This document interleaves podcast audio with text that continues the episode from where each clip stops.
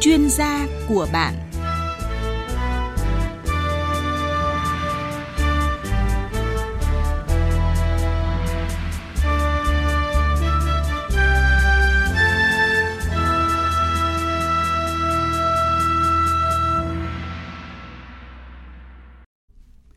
Biên tập viên Thành Trung kính chào quý vị và các bạn.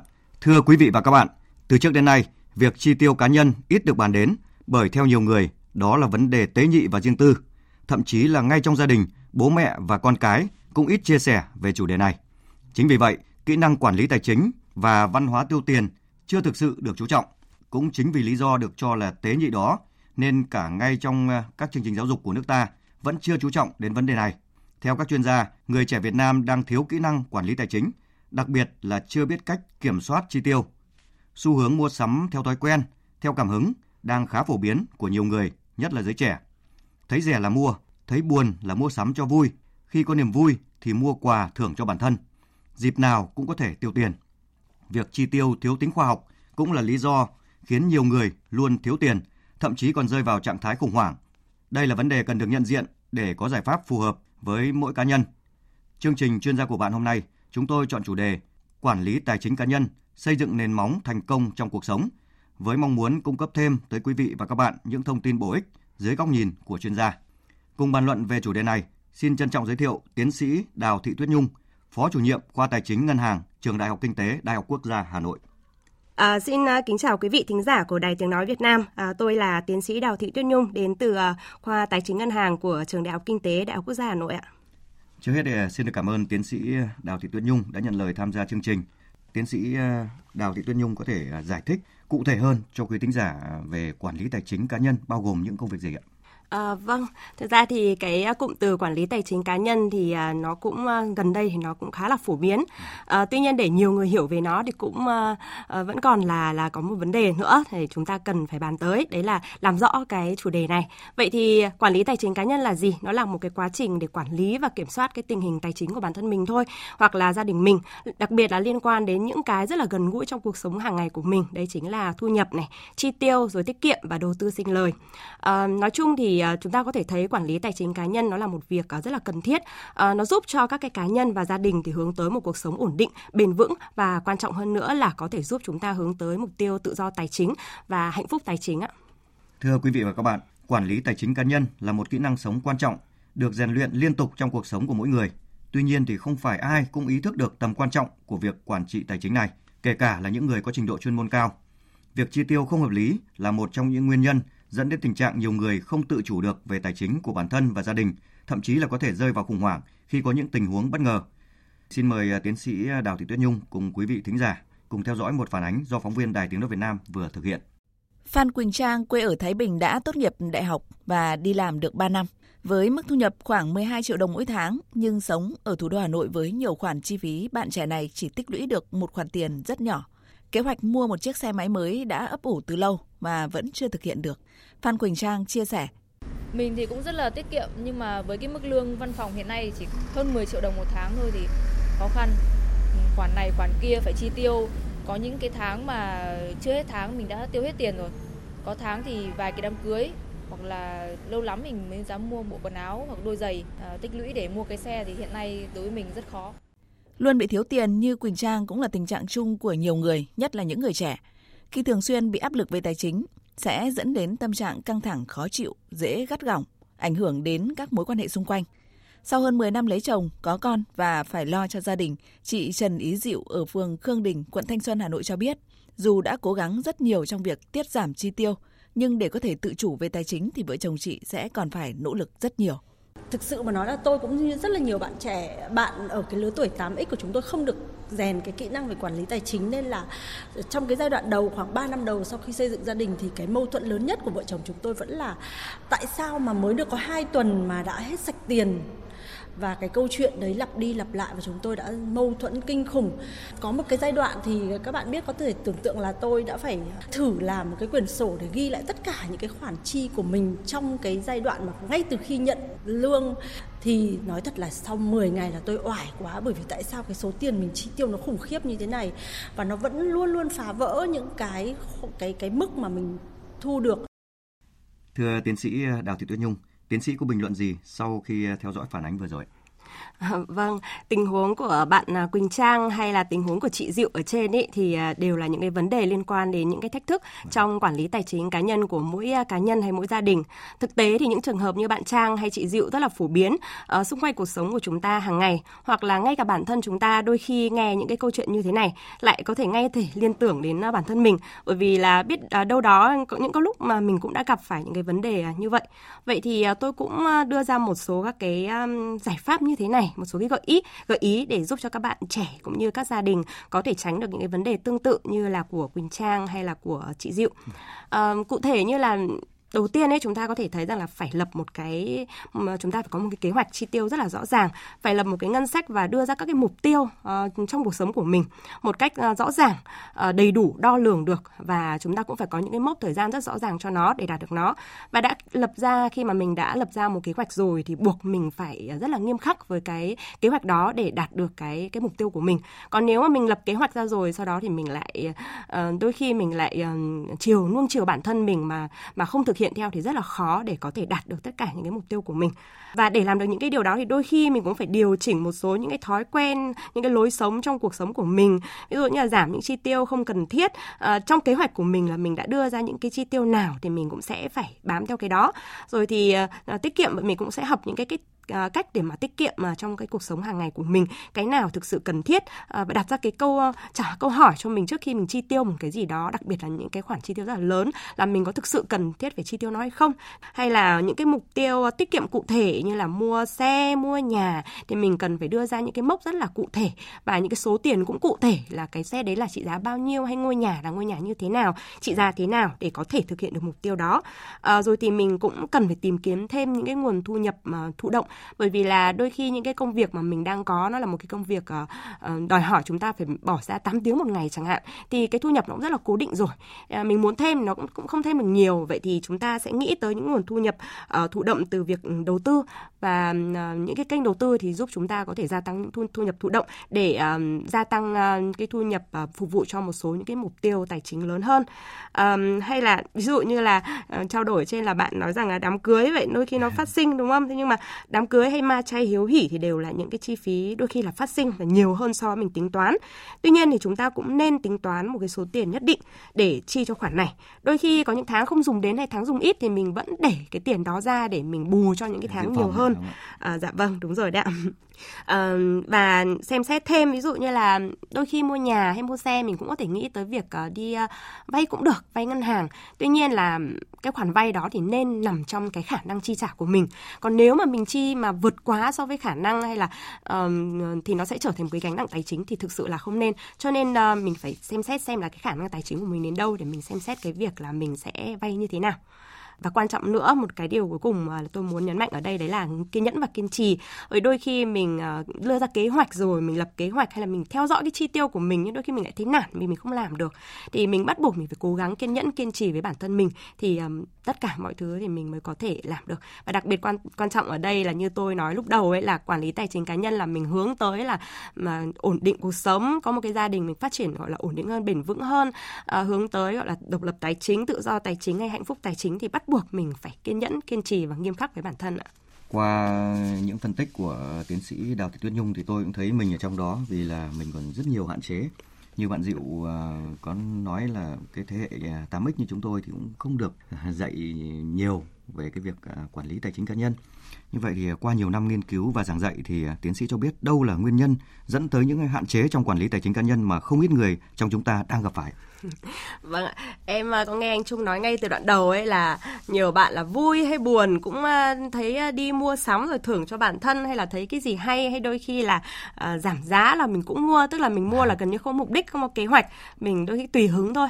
Đấy thế thì quay lại cái câu chuyện là lúc nãy là là em có trao đổi với các bạn ấy là mình phải lập một cái kế hoạch thế khi mà mình đưa ra một kế hoạch rõ ràng rồi thì mình sẽ biết rằng mình nên chi tiêu cho cái khoản uh, bản thân của mình là bao nhiêu mình chỉ được phép chi tiêu trong đấy thôi thế nên là một số các cái nguyên nhân dẫn cho ờ, tới cái việc mà các bạn gọi là chi tiêu không được đúng và đôi khi đã hết chưa hết tháng thì đã chi tiêu hết hoặc là luôn luôn trong tình trạng gần tháng hết tháng là bị thiếu tiền.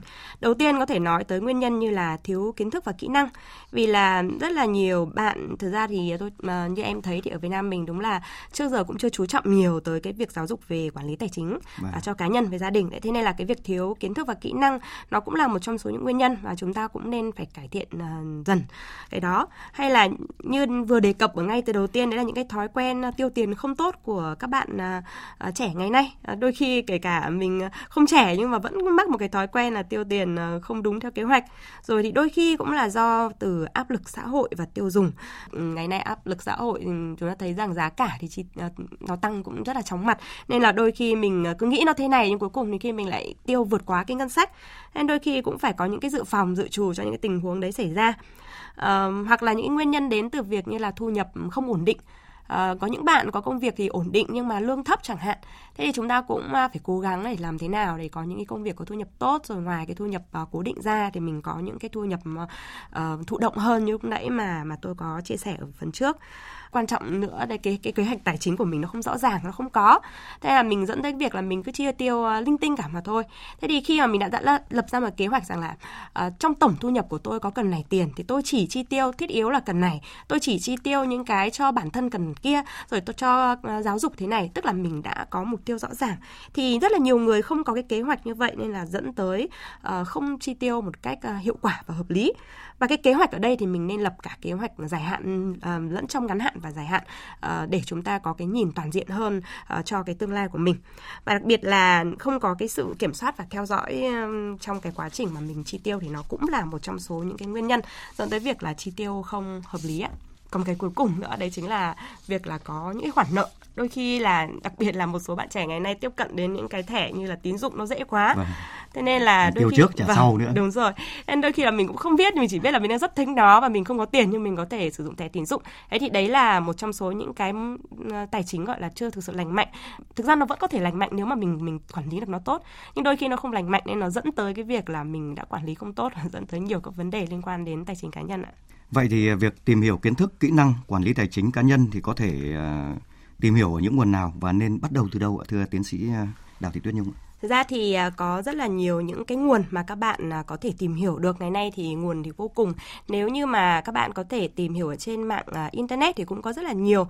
Cái kênh đấy nó vừa thuận tiện, nó vừa dễ uh, mà nó lại cung cấp rất là nhiều những cái nhìn đa chiều. Cho nên mình có thể ngồi một giờ mình có thể tìm được vô cùng nhiều các nguồn từ nguồn trong nước lẫn ờ, nguồn ngoài nước uh, từ những nguồn uy tín đến những nguồn không chính thống. Như đôi khi những nguồn uh, không chính thống đôi khi lại gần gũi với mình. Cho nên là tôi cho rằng là là các bạn nên bắt đầu từ những cái nguồn mà dễ tiếp cận nhất và cũng là cái nguồn mà mà các bạn uh, quen thuộc nhất. Đấy, sau đó thì mình cũng có thể mua những quyển sách quyển vở để ở đầu giường để ở trên kệ sách để ở nhà. Đôi khi rảnh rỗi hay trước khi đi ngủ mình cũng có thể đọc thêm ờ, những cái quyển sách về quản lý tài chính cá nhân.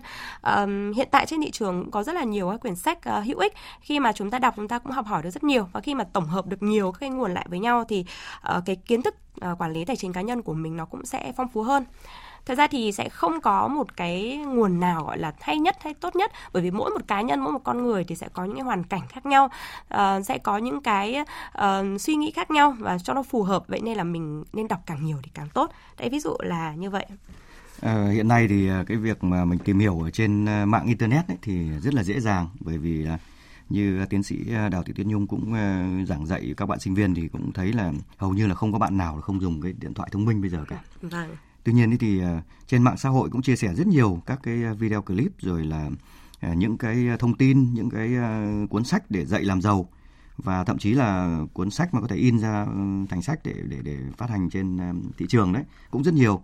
Tuy nhiên thì việc lựa chọn làm sao cho nó phù hợp với hoàn cảnh của mỗi người cũng là vấn đề đặt ra. Vấn đề này thì tiến sĩ Nhung có thể cung cấp thêm thông tin cho quý thính giả về sự lựa chọn này. Dạ vâng, thực ra thì đúng là có rất là nhiều nguồn, thế nên là như vừa rồi cô à, tôi cũng đã nói rằng là các bạn nên à, đọc nhiều, xem nhiều, nghe nhiều và tự bản thân thấy là mình đang hợp với hoàn cảnh nào, mức thu nhập của mình đang ở đâu.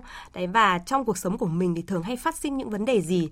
Tức là mình sẽ hiểu rất rõ về bản thân mình, từ đấy mình sẽ áp dụng ra được uh, cái cái cái cái cái kế hoạch quản trị của mình một cách uh, hợp lý nhất cho bản thân.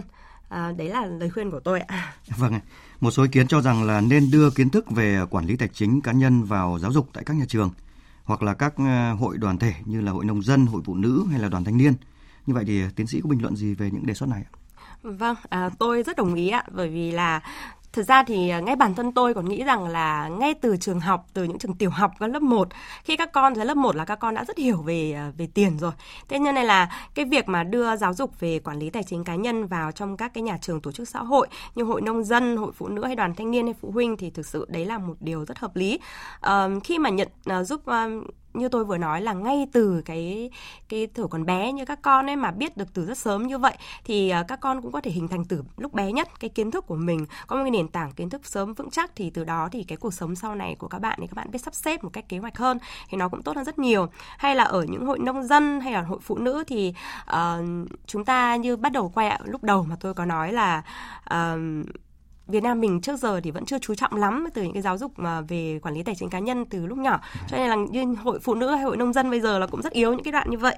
Vậy nên là chúng ta cũng nên đưa những cái chương trình về quản lý tài chính cá nhân vào đây để mọi người hiểu hơn. Vì thực ra hội nông dân hay hội phụ nữ thì đấy cũng đều là những cá nhân trong một gia đình và họ cũng là những người mà quản lý tài chính cá nhân của gia đình họ. Vậy thì à, khi mà chúng ta đưa các chương trình giảng dạy về thì nó sẽ xây dựng được những nền tảng kiến thức cho cho những cái đối tượng này rất là tốt. Và khi mà gia đình có nền tảng tốt thì chắc chắn là là sẽ đóng góp cho xã hội một cái nền tảng rất là tốt rồi và một số những cái lý do nữa mà tôi cho rằng là cũng nên đưa vào cho uh, giáo dục um, tài chính cá nhân vào trong các cái tổ chức như vậy là thứ nhất là có nền tảng kiến thức này rồi thì phòng tránh được rủi ro tài chính rất nhiều uh, thực tế hiện nay thì có rất nhiều những cái um, tức là có rất nhiều những cái vụ lừa đảo. Dạ. là liên quan đến sự thiếu hiểu biết mà lại nhắm đến những cái đối tượng như là phụ nữ uh, ở nhà chẳng phụ nữ như là những những mẹ mà quanh năm chỉ ở nhà nội trợ đấy không có nhiều kiến thức lắm hay là các bác nông dân uh, cũng uh, quanh năm uh, quen thuộc với đồng ruộng nên nhiều lúc cũng không có nhiều thông tin.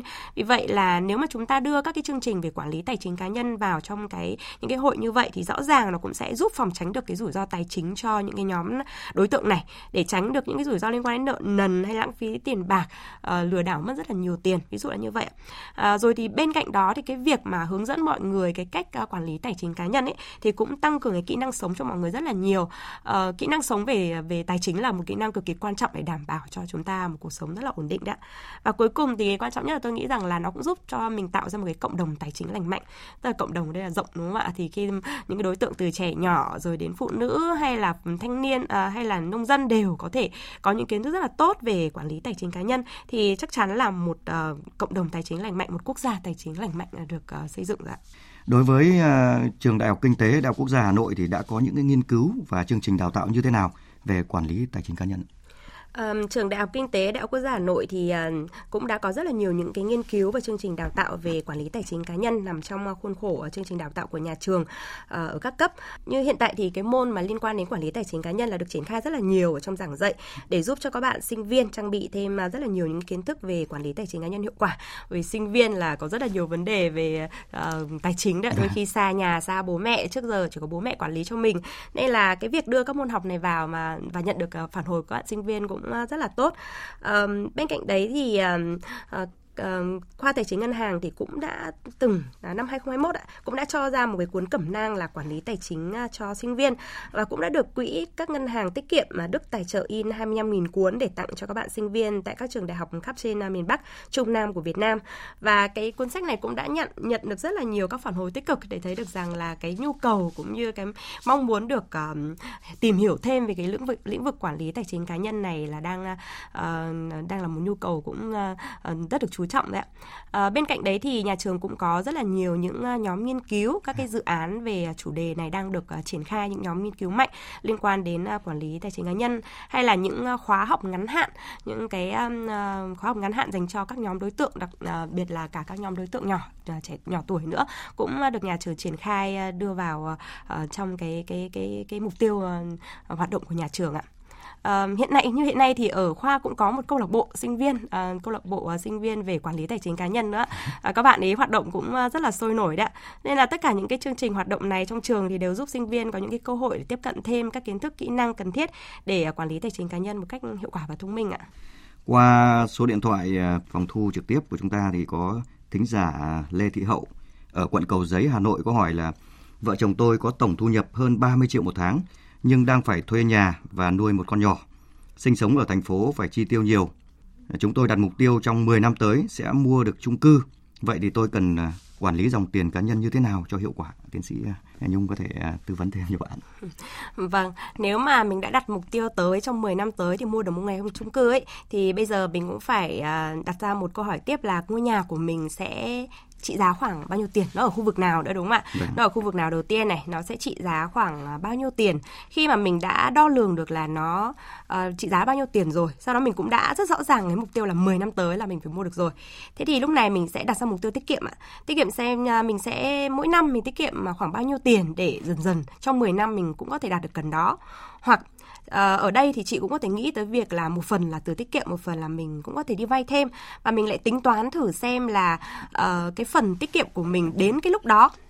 Tức là bây giờ ví dụ như là trong tổng thu nhập nha chị tính toán thử xem là uh, trong tổng thu nhập của mình uh, mình có có thể khoảng tiết kiệm được bao nhiêu cho cái mục tiêu này đấy sau đó thì tức là mình không đặt áp lực quá mình chỉ nghĩ rằng như là... là vợ chồng chị là có thu nhập được hơn 30 triệu đúng không? Nhưng vâng. mà thuê một nhà và nuôi một con nhỏ.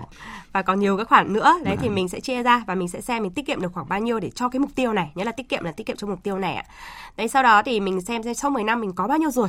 Tức là liệu đã đủ để mình mua cái chung cư này chưa? Và nếu chưa đủ thì liệu mình có thể phải vay thêm hay không? Và khi mình đi vay thực ra thì mua nhà việc mình đi vay nó là một việc rất là bình thường thôi. À, nhưng mà cái vay trong khoảng nào mà mình cảm thấy nó nó nó phù hợp với thu nhập của mình. Sau 10 năm tới chắc chắn là thu nhập của hai vợ chồng cũng sẽ tăng rồi. Vậy thì lúc đó mình sẽ nghĩ thử xem là nếu mình vay một khoản tiền như thế mình cũng sẽ hỏi ngân hàng xem là mình vay tối đa được bao nhiêu. Thường thì là um, có thể vay tối đa lên tới 25 năm. Và như vậy thì mình có thể trả dần trong uh, khoảng thời gian uh, sắp tới là 20 25 năm. Thì mỗi năm với cái khoản mà mình trả như thế nó có phù hợp và khớp với cái khoản mà mình tiết kiệm hay không? Đã, à, từ 10 năm trước hay không? Để mình đảm bảo là trong cái thu nhập của mình nó vẫn sẽ ổn định. À, chứ không phải là mình chi trả tiền vay nợ để chi cho cái ngôi nhà này nó đã chiếm một phần quá lớn rồi. Thì như thế nó sẽ là gánh nặng tài chính. Đấy cho nên là mình sẽ tính toán sao cho nó phù hợp nhất để uh, đạt được cái mục tiêu này thì đấy vâng. là cái lợi gợi ý của tôi ạ. Có rất nhiều việc phải làm trước khi mà, vâng. mà mua được nhà phải không ạ? Vâng. à, có một thính giả thì hỏi là tôi thấy nhiều người tích lũy được ít tiền có người thì gửi ngân hàng có người thì à, chơi hụi tức là chơi họ đấy ạ. Có người thì mua bảo hiểm để lấy lãi cao hơn. Tiến sĩ à, nhung có thể à, chia sẻ thêm tư vấn thêm cho thính giả này cái cách sử dụng tài chính như vậy được hợp lý như nào ạ? Ừ, vâng. À, ra trong cái tổng thu nhập của mình ấy thì một số cái lời khuyên là mình cũng chia thành một vài phần. Thì cũng có một số các cái quy tắc chi tiêu mà nếu các bạn search ở trên mạng thì bạn cũng có thấy. Tuy nhiên là đấy cũng là những cái tham khảo thôi còn mình thì cũng có thể uh, điều chỉnh sao cho phù hợp với mình. Ví dụ như là quy tắc uh, uh, 6 chiếc lọ là mình chia thành những cái nhóm chi tiêu chính hay là quy tắc 50 30 20 chẳng hạn. Thế mình cũng sẽ tham khảo thêm để mình nên chia theo cái như thế nào phù hợp với mình. Thế thì trong cái chia đó mình cũng sẽ có một phần tiền thôi một phần thôi là để mình tiết kiệm. Đấy, ví dụ như là mình sẽ dành 10% để tiết kiệm. Thế thì trong tiết kiệm này mình có thể chọn uh, gửi ngân hàng. Nếu như so sánh giữa gửi ngân hàng và chơi hụi hay chơi họ thì lời khuyên của tôi là nên gửi ngân hàng. Dù sao thì ngân hàng nó cũng là một tổ chức rất là chính thống và nó sẽ đảm bảo cái cái khoản tiền của mình gửi vào nó sẽ không có rủi ro. Còn nếu mà chơi hụi chơi họ thì đấy cũng thỉnh thoảng chúng ta nghe những cái câu chuyện vâng vỡ hụi hay vỡ họ thì nó cũng rất là nguy hiểm. Cho nên chúng ta nên suy nghĩ tới việc cả gửi tiết kiệm ngân hàng. Bên cạnh đó thì nói là mua bảo hiểm để lấy lãi thì nó cũng không hợp lý đâu. À, bảo hiểm nó sẽ hoàn toàn khác với lại gửi ngân hàng và bảo hiểm cũng nên là một phần nằm trong cái kế hoạch quản lý tài chính cá nhân của mình à, đặc biệt là bảo hiểm nhân thọ chẳng hạn thì nó cũng có thể đảm bảo cho mình một cái phần nào đó trong cuộc sống. À, à, khi mà những cái rủi ro xảy ra thì cái số tiền từ bảo hiểm đấy có thể giúp mình chi trả những cái rủi ro. Chứ còn để nói mà lấy lãi cao hơn thì nó cũng không hợp lý đâu. Ra các, các công ty bảo hiểm nó cũng có những quỹ đầu tư để mình lựa chọn. Nhưng mà nói chung là bởi vì là chúng ta cũng nhận rất là nhiều những cái lợi ích nếu như chúng ta gặp rủi ro trong cuộc sống nên là nói rằng là mua bảo hiểm để lấy lãi cao thì nó sẽ còn rất là là nó sẽ là một dấu hỏi chấm và còn phải tính toán ờ, hay là mình phải thực sự uh, mua rồi mình mới biết được nó thế nào cho nên nói uh, là lấy lãi cao thì có lẽ là không hợp lý ạ. một tính giả khác thì hỏi là chuyên gia có thể chia sẻ về cách quản lý tài chính cá nhân của một số tỷ phú trên thế giới. Tiến sĩ Nhung có thể cung cấp thêm cái thông tin này quản lý tài chính cá nhân của một số tỷ phú trên thế giới á những người gọi là tỷ phú rồi thì họ rất giỏi họ rất xuất sắc rồi. Cái đầu của họ nó là một cái đầu rất là thiên tài rồi đúng không ạ? Để mà họ kiếm một số tiền như thế. Thực ra tỷ phú trên thế giới là họ đang đang đang chúng ta gọi là họ đang nhiều người đang gọi là ở cái giai đoạn hạnh phúc tài chính đấy. Như vậy tôi có nói tới cái đoạn là mình sẽ cố gắng quản lý tài chính cá nhân sau hướng tới tự do tài chính này hay độc lập tài chính và cuối cùng là hạnh phúc tài chính. Thì tỷ phú họ uh, thực sự là đang ở cái mức độ hạnh phúc tài chính bởi vì là họ đang uh, có rất nhiều tiền cho đi khi mà họ kiếm được như vậy. Vậy thì rõ ràng là để đạt, để họ đạt được như vậy, họ cũng phải học hỏi rất nhiều. Cho quay lại một số các cái câu hỏi trước ấy thì tôi có nói rằng là cái liên quan đến kiến thức cái kiến thức cái kỹ năng đấy nó rất quan trọng. Vậy thì thực ra tất cả những cái tỷ phú này tôi nghĩ chắc chắn rằng họ đã phải rèn luyện họ bản thân họ rất là nhiều, uh, học hỏi rất nhiều để họ có thể trở thành tỷ phú và với một cái số tiền mà họ có như thế họ từ cái tiền mà họ có họ cũng đã gia tăng cái số tiền của mình lên rất là nhiều. Thực ra thì cũng có rất nhiều các cái câu chuyện chia sẻ của các tỷ phú ở trên thế giới mà các bạn có thể tìm hiểu kỹ hơn. Uh, với cái thời lượng của chương trình này thì tôi cũng rất là khó để kể vâng. ra một cái tên cụ thể hay là một cái cái uh, cách quản lý tài chính cá nhân của một tỷ phú nào đó. Cho nên là xin phép các bạn là các bạn có thể tìm hiểu được ở trên những cái nguồn ở trên mạng xã hội uh, sau cái chương trình ngày hôm nay. Dạ. Trong quản trị doanh nghiệp thì chúng ta hay nói về nguyên tắc tài chính. Vậy thì quản lý tài chính cá nhân thì có nên đặt ra cái nguyên tắc tài chính không ạ, thưa tiến sĩ Đào Thị Tuyết Nhung? Dạ vâng, chắc chắn rồi ạ. Thực ra các bạn biết không, quản mà bất cứ một doanh nghiệp nào muốn tồn tại và phát triển họ đều phải quản trị uh, doanh nghiệp và đặc biệt là cái quản trị tài chính của họ. Tài chính nó là một cái gọi là xương cốt của doanh nghiệp rồi. Nếu mà quản lý tài chính không tốt không thể đầu tư và hoạt động tốt được thì cá nhân hay gia đình cũng thế. Nếu chúng ta không thể quản lý tài chính cá nhân của gia đình chúng ta tốt thì chúng ta không thể nào mà có một cái um, hướng tới một cái gọi là ổn định uh, bền vững ở trong tương lai. Hay đấy những cái cụm từ như là tự do tài chính hạnh phúc tài chính thì càng khó hơn. À, vậy thì chúng ta cần phải đặt ra các nguyên tắc. Vậy từ những nguyên tắc này thì chúng ta mới có thể quản trị cái tài chính của mình được. À, đúng ạ. Thế thì thực ra những cái nguyên tắc đó nó cũng sẽ uh, bám theo những cái mà tôi nói từ đầu đến giờ thôi. Cái quan trọng nhất đầu tiên là phải đặt ra những cái mục tiêu và lập kế hoạch một cách rõ ràng. À, sau đó thì đã đặt ra mục tiêu kế hoạch rồi là mình phải thực sự rất nghiêm khắc với lại cái kế hoạch của mình rồi thì chúng ta cần phải chi tiêu hợp lý hơn. Đã đặt ra nguyên tắc rồi là phải chi tiêu thực sự hợp lý và tránh lãng phí và chi tiêu những thứ không cần thiết. Rồi chúng ta cũng phải đặt ra các cái khoản tiết kiệm và đầu tư, tức là chúng ta trong đầu của mình ấy, cái nguyên tắc của mình là phải có tiết kiệm và phải có cả đầu tư. Rồi tiếp theo là tránh nợ nần và thanh toán nợ thì nợ nó uh, tôi nói tranh thanh uh, tránh nợ nhưng không có nghĩa là mình không nên tránh hoàn toàn. Mình vẫn vay nợ nhưng nhớ vẫn lại quay lại câu chuyện lúc nãy. Mình phải vay nợ trong cái khoản mà mình có thể trả được và cái khoản đó nó không ảnh hưởng à, gây ảnh gánh nặng tài chính cho bất cứ một gia đình nào. Để không bị khủng hoảng phải không ạ? vâng ạ. Và vâng. cuối cùng là nên cũng tạo ra dự trữ khẩn cấp nữa uh, cho bản thân mình nữa ạ. Thưa quý vị và các bạn qua những thông tin mà tiến sĩ Đào Thị Tuyết Nhung chia sẻ từ đầu chương trình, có thể thấy là quản lý tài chính cá nhân là một kỹ năng sống rất quan trọng Thậm chí, kỹ năng này được nhiều chuyên gia và tổ chức quốc tế khuyến nghị nên được phổ cập từ khi còn nhỏ trên ghế nhà trường. Khi có phương pháp quản lý tài chính cá nhân tốt, chúng ta sẽ chủ động được hơn trong cuộc sống như là thực hiện mục tiêu mà mình đặt ra. Khi có nguồn tài chính dư giả thì sẽ mở ra cho bạn nhiều cơ hội phát triển bản thân và không bị khủng hoảng khi gặp những sự cố hoặc là điều bất ngờ trong cuộc sống. Chương trình chuyên gia của bạn với chủ đề Quản lý tài chính cá nhân, xây dựng nền móng thành công trong cuộc sống cũng xin được à, kết thúc tại đây. Một lần nữa xin cảm ơn tiến sĩ Đào Thị Tuyết Nhung, Phó chủ nhiệm khoa Tài chính Ngân hàng, Trường Đại học Kinh tế, Đại học Quốc gia Hà Nội đã tham gia chương trình. Cảm ơn quý vị và các bạn đã quan tâm theo dõi.